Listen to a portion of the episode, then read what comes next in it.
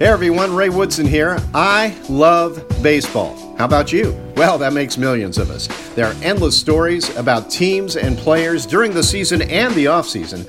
It's the game that just keeps on giving. And that's why I'm excited to join with Blue Wire to start the Triples Alley Report. Yes, as you can guess by the title, we're based in San Francisco. We'll be talking Giants baseball, but also talking about trends around the game. I was in broadcasting for 40 years and through a dozen seasons did post game shows for the Giants at the most exciting time for the franchise in their stay by the Bay.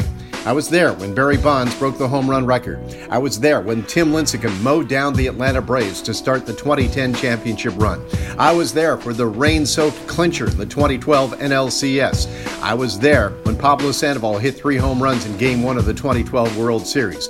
I was there Travis Ishikawa hit the walk-off to win the pennant in 2014. And of course, we all witnessed the legendary performance of Madison Bumgarner in the 2014 postseason. But what about the future?